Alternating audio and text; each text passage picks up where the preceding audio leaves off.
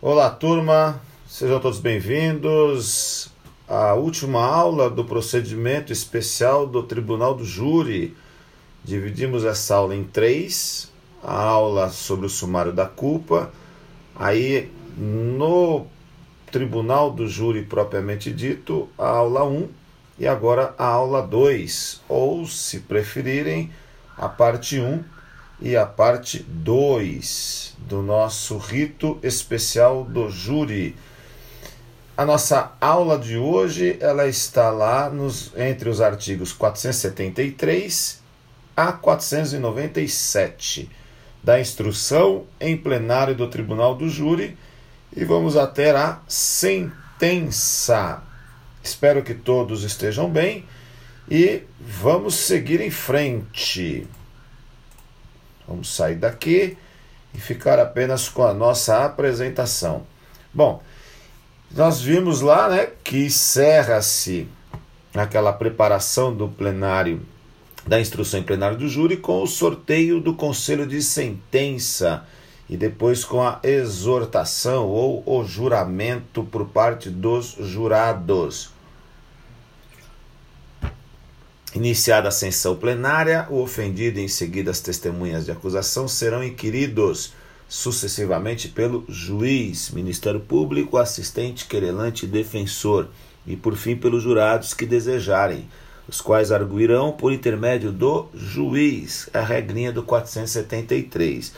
Então aqui nós temos para você visualizar, se posicionar nós temos agora o conselho de sentença, aqueles sete jurados, juiz, promotor, assistente da acusação, se houver, óbvio, uh, defesa e o acusado. Então a gente agora vai começar a audiência, vamos assim dizer, de instrução e julgamento em plenário do júri. Ou, como nós não falamos a audiência de instrução e julgamento, nós vamos começar a sessão plenária de julgamento pelo tribunal do júri, que se assemelha, por certo, a uma audiência de instrução e julgamento da primeira fase do rito especial do júri ou dos demais ritos processuais penais que já estudamos.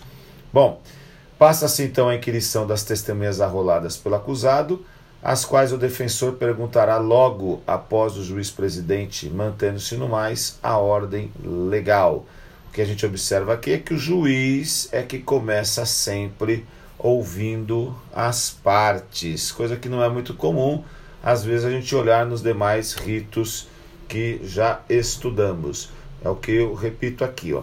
Diferentemente do que ocorre nos procedimentos em geral, a lei prevê que no julgamento em plenário é o juiz quem dá início à inquirição das testemunhas, atividade na qual é sucedido pelas partes.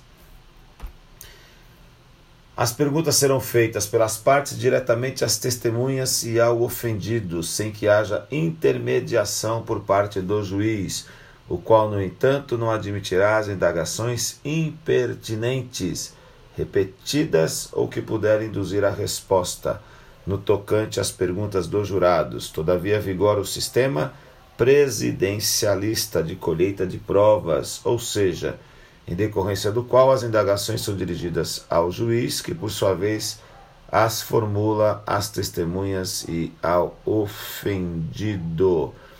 Então, assim, como que é feito isso, né? As partes perguntam direto às testemunhas. A acusação pergunta primeiro para suas testemunhas de acusação. Nas testemunhas de defesa, primeiro pergunta à defesa. Se os jurados quiserem fazer perguntas, aí sim eles fazem por meio do juiz. Eles não podem fazer perguntas direto às partes. Somente Ministério Público, assistente da acusação e defesa, advogado, é que podem fazer perguntas direto. E óbvio, o juiz. Jurado quer fazer pergunta, ele faz via juiz. Sistema presidencialista.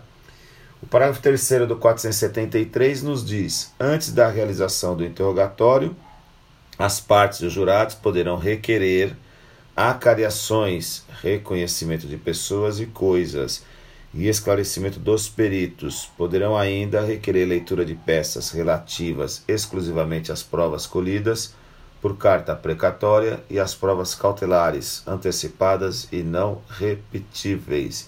Então isso é tá ali na plenária, na sessão plenária, antes de se iniciar o interrogatório, as partes podem pedir que seja realizado desta forma. A instrução em plenário encerra-se com a realização do interrogatório do acusado, se ele estiver presente, por certo. Oportunidade em que o direito de defesa poderá ser exercido pessoalmente. Então, o acusado pode exercer o seu direito de defesa pessoalmente. As perguntas serão formuladas ao acusado diretamente pelas partes, após as perguntas do juiz, iniciando-se pelo Ministério Público. Em seguida, o réu poderá ser inquirido na ordem pelo assistente, pelo querelante e pelo defensor e ainda pelos jurados que o desejarem, os quais formularam perguntas por intermédio do juiz, que é a regrinha dos parágrafos 1 e 2 do 474. Aqui volta a discussão, o acusado não é obrigado a falar, o direito ao silêncio não será levado em seu prejuízo, o interrogatório é privativo do juiz, mas o advogado, o, o, o réu fala se quiser. Pode o, o réu não querer falar com o juiz e querer falar com o Ministério Público só, querer falar só com o seu defensor? Isso é possível? A lei não prevê, como estamos aqui olhando, observando, mas nada impede que isso venha a acontecer. O mais importante, e repito, como já falei nos demais ritos e sempre falarei, é que você, futuro advogado, você advogado, ou quem está nos assistindo e ouvindo já é advogado, é orientar o seu cliente a falar, em especial aqui no rito especial do júri, em que existem sete julgadores que são os jurados. É o momento que o acusado tem de fazer a sua autodefesa, trazer a sua versão dos fatos, além do que daquilo que está registrado no processo, ok?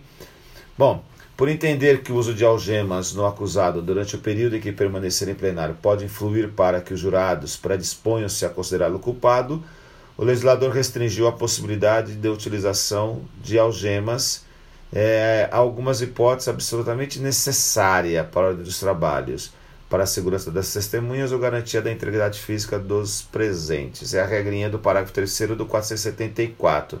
Então, ao conduzir geralmente a polícia militar, ao conduzir o acusado para a sessão plenária, ela deve retirar as algemas assim que o juiz presidente perguntar se não há nenhum problema de segurança para a integridade física dos presentes, das testemunhas e do próprio acusado. A polícia militar, garantindo esta segurança, retira as algemas do acusado, para que elas não influam no pré-julgamento do jurado, já que se ele ali estará algemado, então culpado ele seria, vamos assim, ter o, a compreensão por parte dos jurados.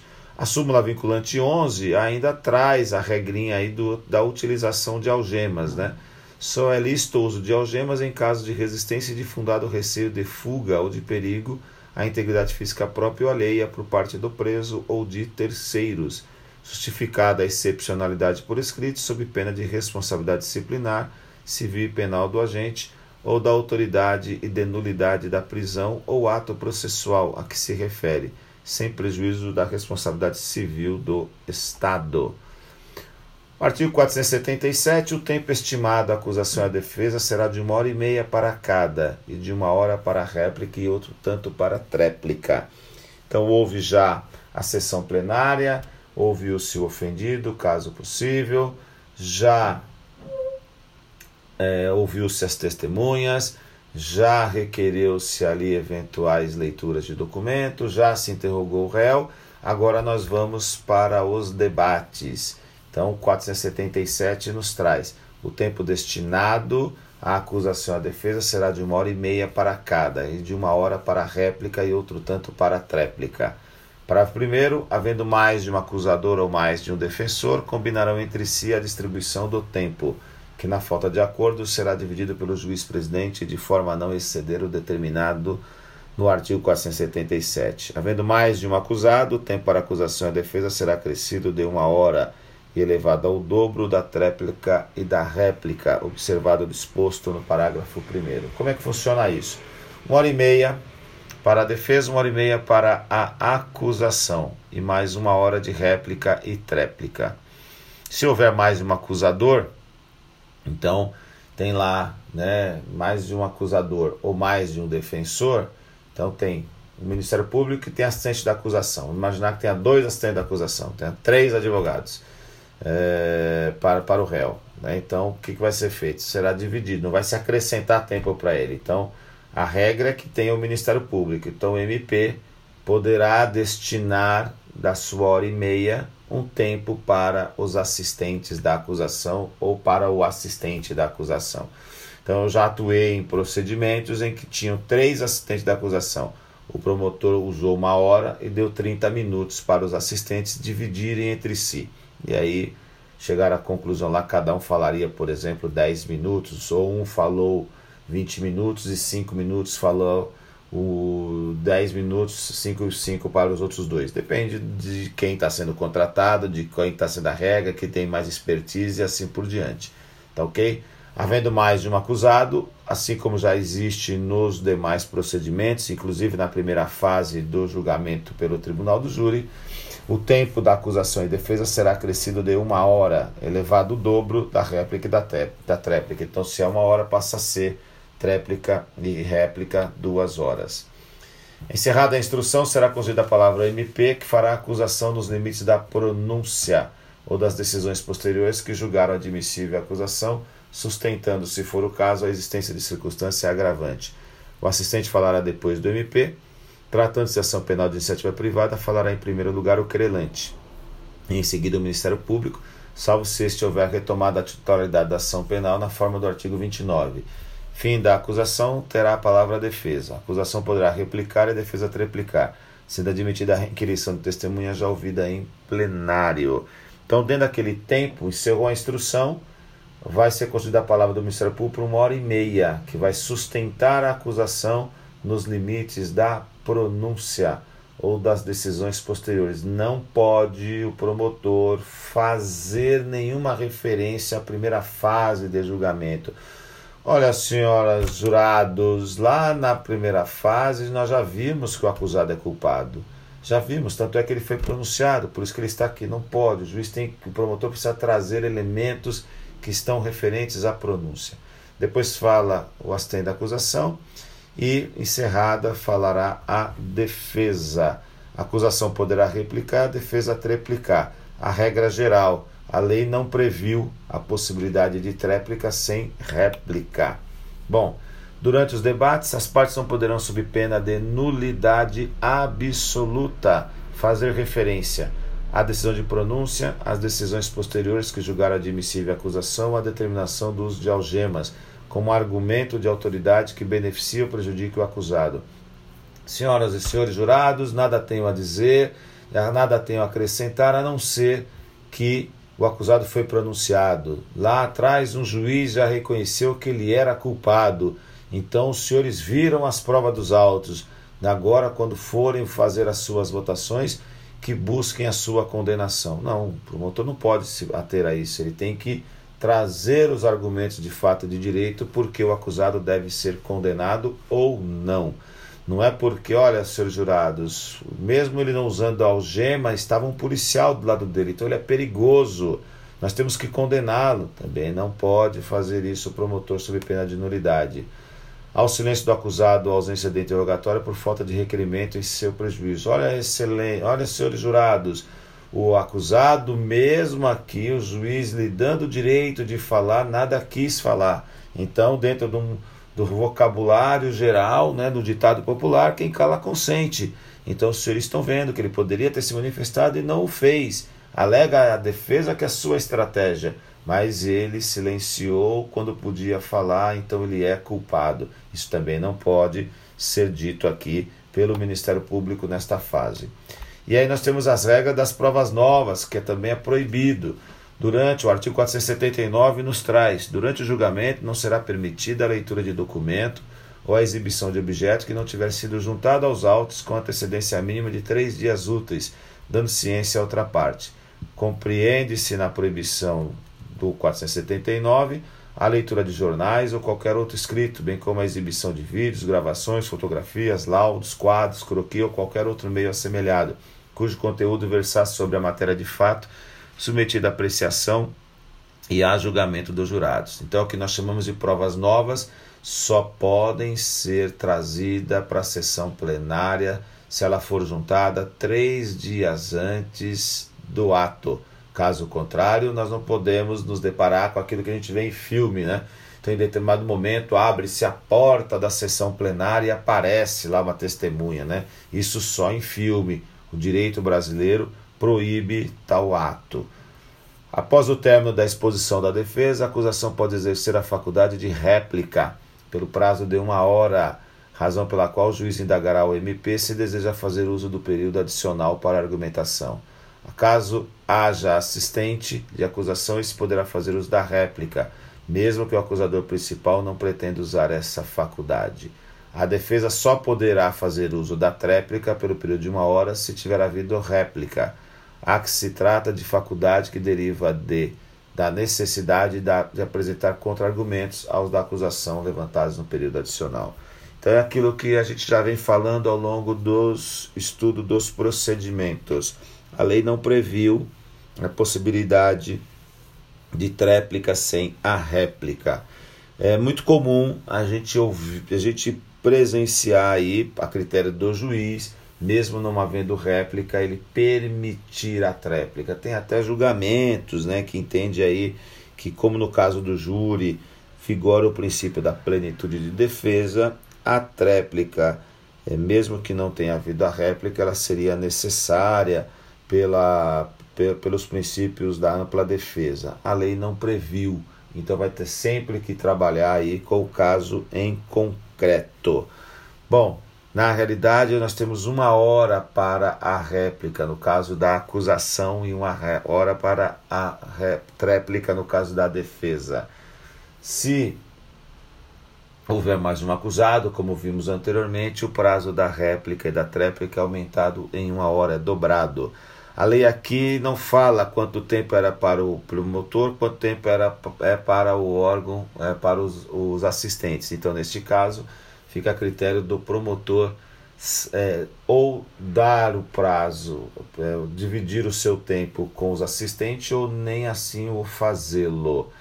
É, mas é claro que se o promotor não quiser usar a réplica, havendo a de acusação, ele pode fazê-lo. Em fazendo, aí sim nós vamos ter a tréplica é, propriamente dita. O professor Tourinho Filho nos adverte que, se a acusação, quando indagada, se deseja fazer uso da réplica, não se limitar a responder negativamente, acrescentando qualquer comentário sobre a suficiência da prova ou reforçando, ainda que com poucas palavras, algum argumento, a defesa poderá triplicar, pois se deve considerar que na prática houve réplica. Como sempre, muito acertado o posicionamento do professor Tourinho, por isso que nós trouxemos aqui a sua reprodução. Então, quando o juiz pergunta, doutor, para o promotor, o senhor tem uma hora para replicar. Excelência, não há nada mais a acrescentar na palavra da acusação. Pronto. Excelência, não desejamos usar a palavra. Ponto. Acabou. Agora, se o promotor falar, Excelência, por tudo que já vimos, é muito importante entender que o acusado cometeu sim o crime. As provas são claras. Não temos mais nada a falar. Opa, este assim troito, este pou, poucas palavras que ele trouxe como argumento é entendido pela doutrina como réplica. E aí a parte, né, o, o caso da defesa, tem direito a, replica, a triplicar. Ok? Inovação da tese defensiva. Aí nós trouxemos aqui alguns julgados, né? Uh, vem o júri pautado pela plenitude de defesa. Então, é-lhe, pois, lícito ouvir na tréplica tese diversa da que a defesa vem sustentando.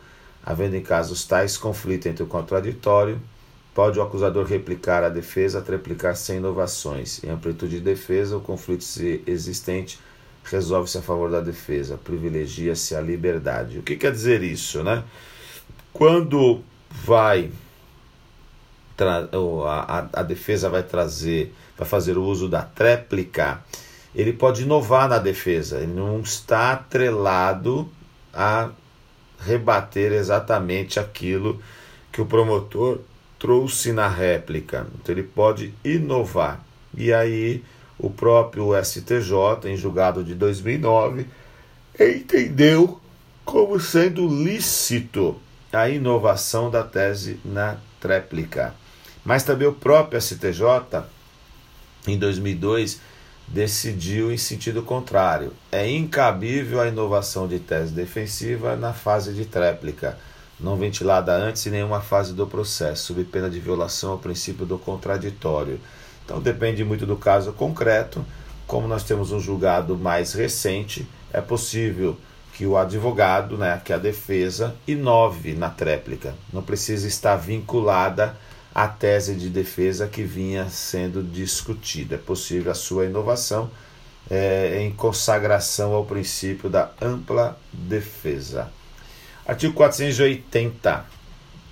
A acusação, a defesa os jurados poderão a qualquer momento e por intermédio do juiz-presidente pedir ao orador que indique a folha dos autos onde se encontra a peça por ele lida ou citada, facultando-se ainda aos jurados solicitar pelo mesmo meio esclarecimento de fato por ele alegado. Então, no momento em que a parte, Ministério Público ou Defesa, está fazendo uso da palavra, está se referindo aos autos, fazendo leitura ali de parte dos autos, né, tanto o Ministério Público, se for a defesa que estiver fazendo, quanto a defesa, se for MP, quanto os jurados, pode pedir pela ordem e pedir ali para que quem estiver fazendo uso da palavra indique qual é a página que está sendo feita aquela leitura, onde é que o promotor ou advogado está se baseando para fazer aquela sua sustentação.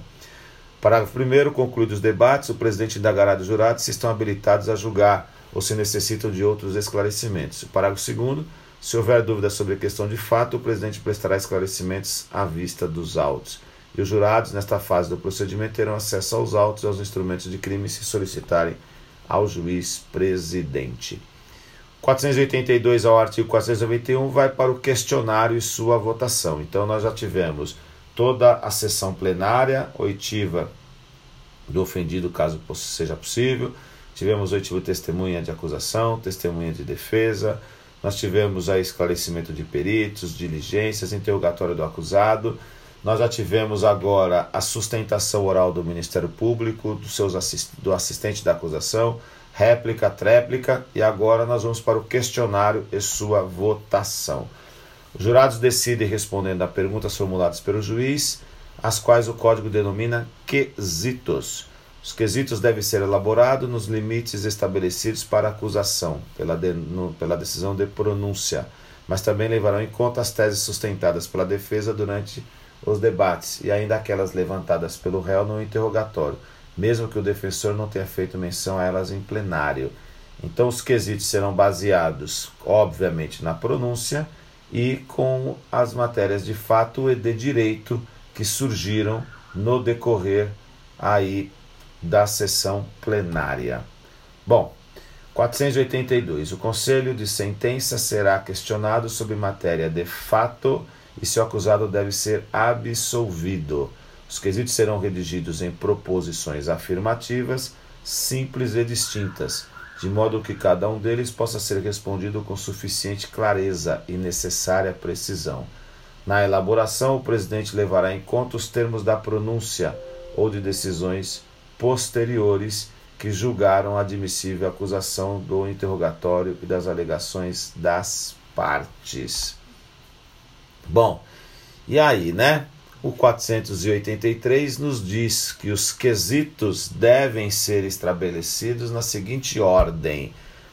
Então, os quesitos serão formulados na seguinte ordem, indagando sobre a materialidade do fato, a autoria ou participação, se o acusado deve ser absolvido, se existe causa de diminuição de pena alegada pela defesa, se existe circunstâncias, circunstância qualificadora ou causa de aumento de pena, reconhecidas na pronúncia ou em decisões posteriores que julgaram admissível a acusação. Então o juiz vai perguntar: houve crime de homicídio? E aí os jurados dirão sim ou não. o acusado participou do, desse crime de homicídio? Os jurados falarão sim ou não. E aí, uma inovação trazida em 2008. Os senhores absolvem o acusado? Se, mesmo o jurado tendo entendido que houve crime, que o acusado participou, o jurado pode absolver. Se absolveu, não se faz mais perguntas, está encerrado a sessão plenária. Houve o crime? Os jurados respondem que não, não houve o crime. Né? E aí, obviamente, o juiz, dentro da condução do processo, ele vai verificar que tipo de crime que houve ou que não. Entendeu? É isso que a gente vai verificar adiante. Os quesitos serão formulados na seguinte ordem, indagando sobre. Né? Então, tem lá o parágrafo 1 do 483. A resposta negativa de mais de três jurados a qualquer dos quesitos referidos nos incisos 1 e 2 do caput deste artigo encerra a votação e implica a absolvição do acusado, que eu acabei de falar. Porque estamos falando de materialidade do fato e participação é, do acusado, ou seja, mais de três, então no mínimo quatro, porque nós estamos falando de sete jurados, e os jurados, a maioria absoluta. Respondidos afirmativamente por mais de três jurados os quesitos relativos aos incisos 1 e 2 do artigo 483, será formulado o quesito com a seguinte redação: O jurado absolve o acusado? Pode ser que ele entenda que houve o crime, mas ele quer absolver o acusado. Sustentada a desclassificação da infração para outra de competência do juiz singular, será formulado o quesito a respeito, para ser respondido após o segundo ou terceiro quesito, conforme o caso. Então, aqui na sessão plenária com o conselho de sentença, essa desclassificação, então assim, houve o crime de homicídio? Os jurados não. E aí o que, que o juiz faz? O juiz pergunta: os senhores entendem que houve o crime de lesão corporal seguida de morte? Então o juiz também vai buscar a desclassificação, porque eu tenho o evento morte, tive instrução, mas os jurados não reconhecem homicídio, eles estão entendendo que houve lesão corporal seguida de morte. Então, neste caso aqui, mesmo havendo uma desclassificação, o juiz presidente do tribunal do júri tem que fazer quesitos, porque aqui quem vai julgar o crime diverso, lá do 74, parágrafo 1 do CPP, é o júri, porque o júri é soberano, não vai encaminhar os autos lá para um juízo competente. Não. Aqui, nesta segunda fase, os jurados são competentes para julgar, inclusive, um crime diverso. Ok? Bom, é... parágrafo 5. Sustentada a tese de ocorrência de crime na sua forma tentada, ou havendo divergência sobre a tipificação do delito, sendo este da competência do tribunal do júri, o juiz formulará quesito acerca destas questões para ser respondido no segundo quesito. Segundo quesito. Exemplo: pedido de condenação.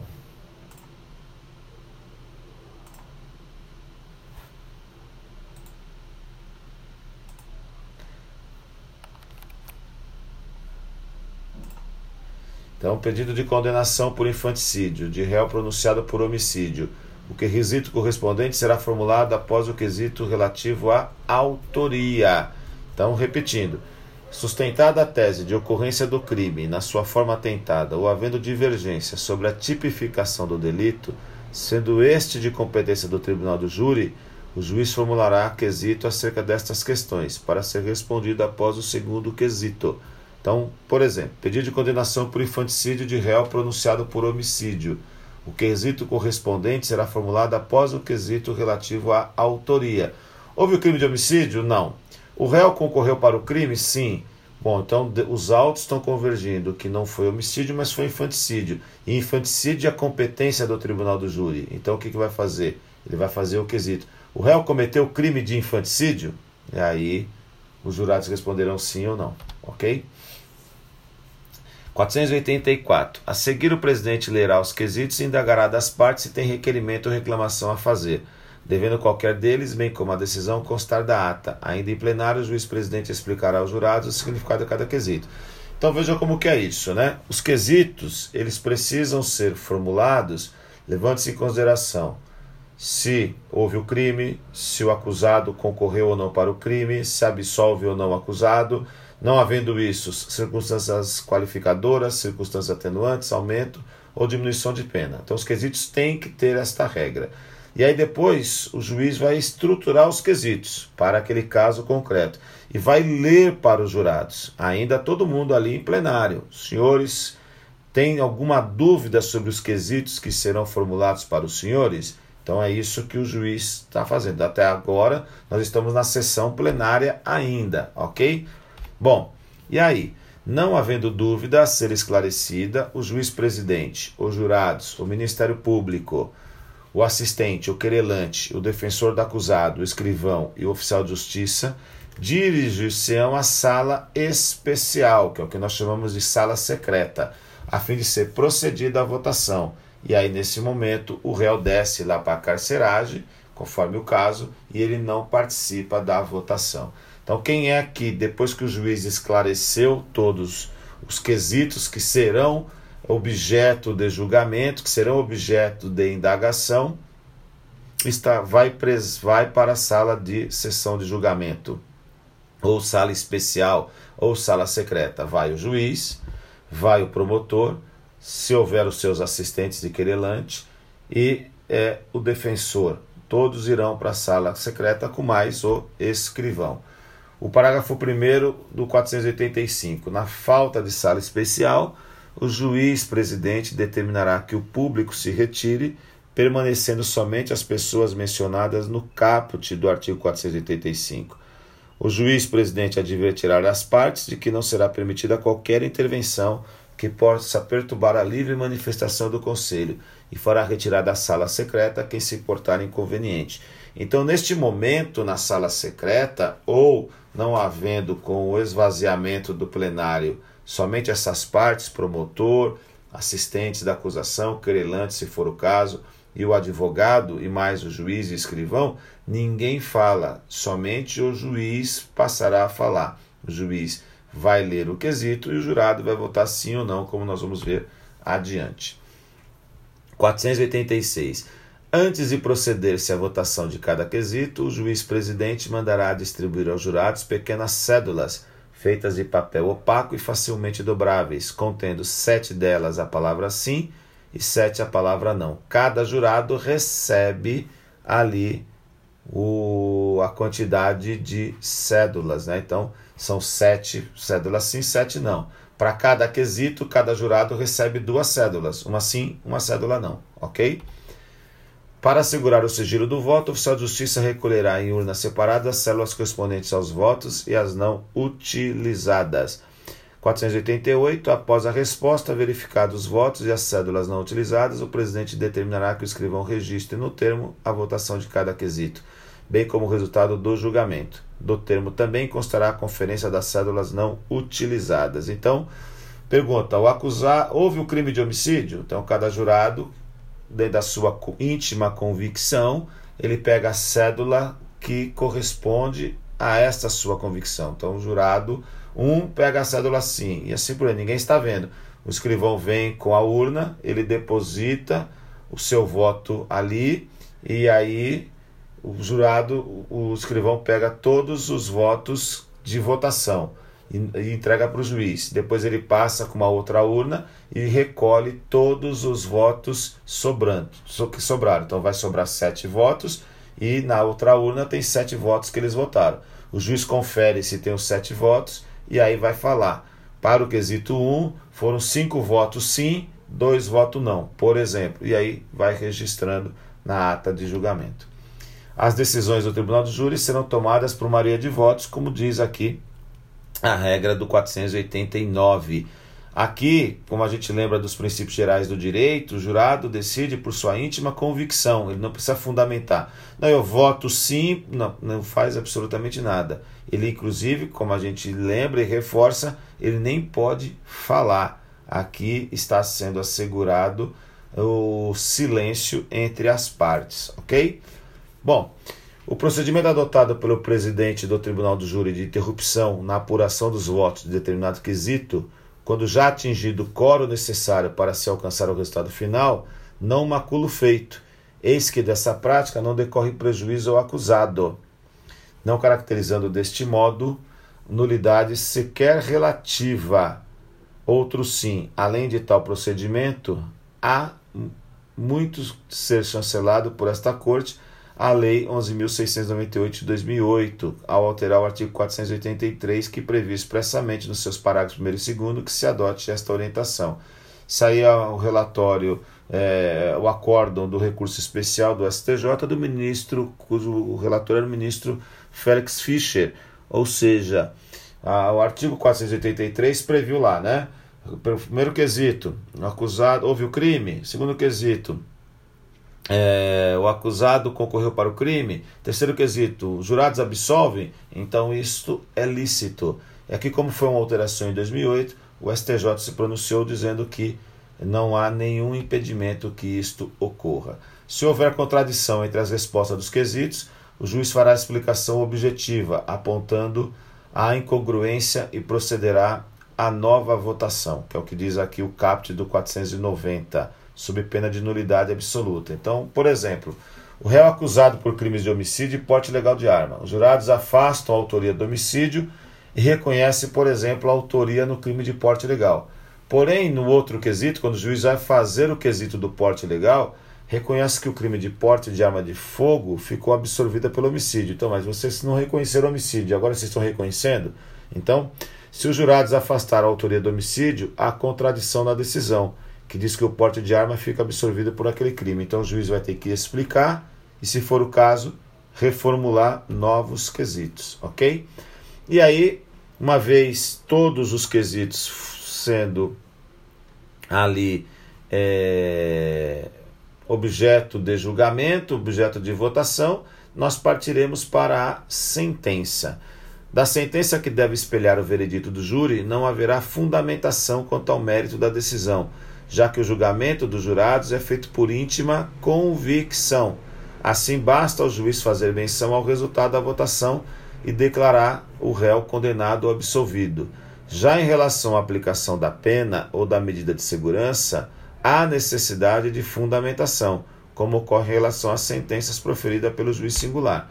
No que diz respeito a mérito, não, porque o júri é soberano, foram eles que decidiram por sua íntima convicção, basta o juiz para cada quesito colocou a quantidade e depois o, juiz dizer o réu foi condenado, o réu foi absolvido. Agora, na hora de fazer a pena, aí quem aplica a pena é o juiz, quem condena são os jurados. Na hora de aplicar a pena, aí sim o juiz tem que fundamentar. Aumento a pena em tanto, pois foi reconhecido a qualificadora tal. Então o juiz é obrigado a fazer desta forma. Artigo 492. Em seguida, o presidente proferirá sentença que, no caso de condenação, fixa a pena base. B. Considerará as circunstâncias agravantes ou atenuantes alegadas nos debates, imporá os aumentos ou diminuições da pena em atenção às causas admitidas pelo júri, observará as demais exposições no artigo 387 deste Código. Mandará o acusado recolher-se ou recomendá-lo à prisão em que se encontra, se presentes os requisitos da prisão preventiva ou no caso de condenação, uma pena igual ou superior a 15 anos de reclusão, determinará a execução provisória das penas, com expedição do mandado de prisão, se for o caso, sem prejuízo do conhecimento de recursos que vierem a ser interpostos. E F estabelecerá os efeitos genéricos específicos da condenação. Bom, uma inovação aqui pelo pacote anticrime, a Lei 13.964 de 2019 é a linha E, esta parte final, né? No caso de condenação a uma pena igual ou superior a 15 anos de reclusão, o juiz determinará a execução provisória das penas, com expedição do mandado de prisão, se for o caso, sem prejuízo dos, do conhecimento de recursos que vierem a ser interpostos. Ainda não temos, né? É, é, história, né? Justamente por a lei ter entrado em vigor no começo do ano, de como serão os julgamentos, como é que isso será pautado, porque nós temos uma exceção no nosso ordenamento jurídico. Ou seja, nós fizemos toda aquela discussão e depois nós tivemos aí o artigo 283 proibindo a execução da pena é, mesmo que haja decisão condenatória de segunda instância, se ainda for pendente de julgamento. Ou seja, na segunda instância, quando eu tiver decisão confirmatória, é proibido. E aí nós estamos eh, permitindo a execução da pena em primeira instância, porque tribunal do júri é a primeira instância de julgamento. Então, toda vez que nós tivermos uma condenação de pena igual ou superior a 15 anos, o juiz vai determinar a execução provisória das penas, com expedição de mandado de prisão, se for o caso, caso obviamente se o acusado já, já não estiver preso sem prejuízo do conhecimento de recursos que vierem a ser interpostos, ou seja, não tem esta prisão, não sofrerá é, efeito suspensivo de uma eventual apelação, que seria o recurso aqui cabível, né? É, é um caso assim que a gente precisa é, analisar com bastante cautela, porque virou uma exceção. Então, hoje, via de regra, nós não temos a execução de prisão em caso de segunda instância, decisão confirmatória de segunda instância, mas podemos ter a execução de pena quando o acusado em crime aqui, é, de, do rito especial do júri for condenado a uma pena igual ou superior a 15 anos. Então a gente tem essa possibilidade da execução provisória. Em caso de absolvição, mandará colocar em liberdade o acusado, se por outro motivo não estiver preso revogará as medidas restritivas provisoriamente decretadas, imporá, se for o caso, medida de segurança cabível. Se houver desclassificação da infração para outra de competência do juiz singular, ao presidente do tribunal do júri caberá proferir sentença em seguida, aplicando-se quando o delito resultante da nova tipificação for considerado pela lei como infração penal de menor potencial ofensivo os dispostos no artigo 69 e seguinte. Então, é aquilo que nós já tínhamos falado. Na primeira fase do julgamento pelo tribunal do júri, o juiz da vara do júri não tem competência para julgar a desclassificação. Então, desclassificou, ele tem que caminhar para um juízo competente. Como aqui, na segunda fase, a fase do conselho de sentença, quem reconheceu é, crime diverso do tribunal do júri foram os jurados e a, sua, a decisão dos jurados ela é soberana, então aqui o juiz vai aplicar a pena. Se na desclassificação for uma infração de menor potencial ofensivo, usará a regra aí do artigo 69 seguinte, se for caso de transação penal, se for caso de composição civil do dano, suspensão constitucional do processo, assim o fará, ok? Em caso de desclassificação, o crime conexo que não seja doloso contra a vida também será julgado pelo juiz presidente do tribunal do júri, aplicando-se no que couber o disposto no parágrafo 1 deste artigo. A sentença será lida em plenário pelo presidente antes de encerrada a sessão de instrução e julgamento, que é a regrinha do 493. 494 a 496 determina aqui que seja feita a ata dos trabalhos e o 497 é, vai tratar da atribuição do juiz presidente.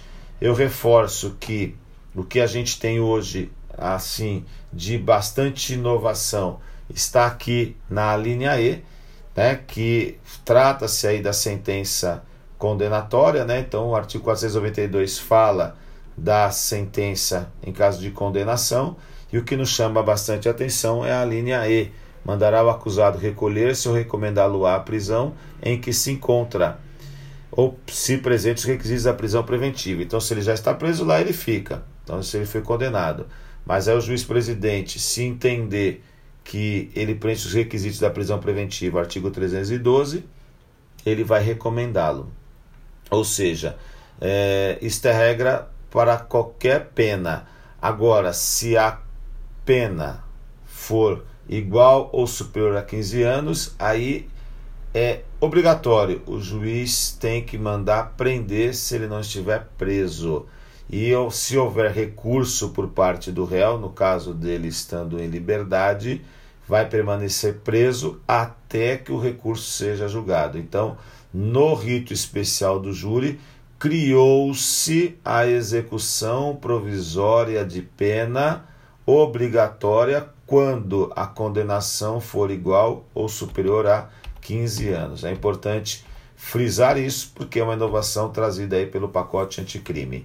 Bom, turma, eu agradeço demais a atenção de vocês, desejo uma excelente semana. Com essas três aulas, nós encerramos aí o rito complexo rito especial do júri. A todos uma excelente semana. O meu muito obrigado. Fiquem com Deus e até a próxima.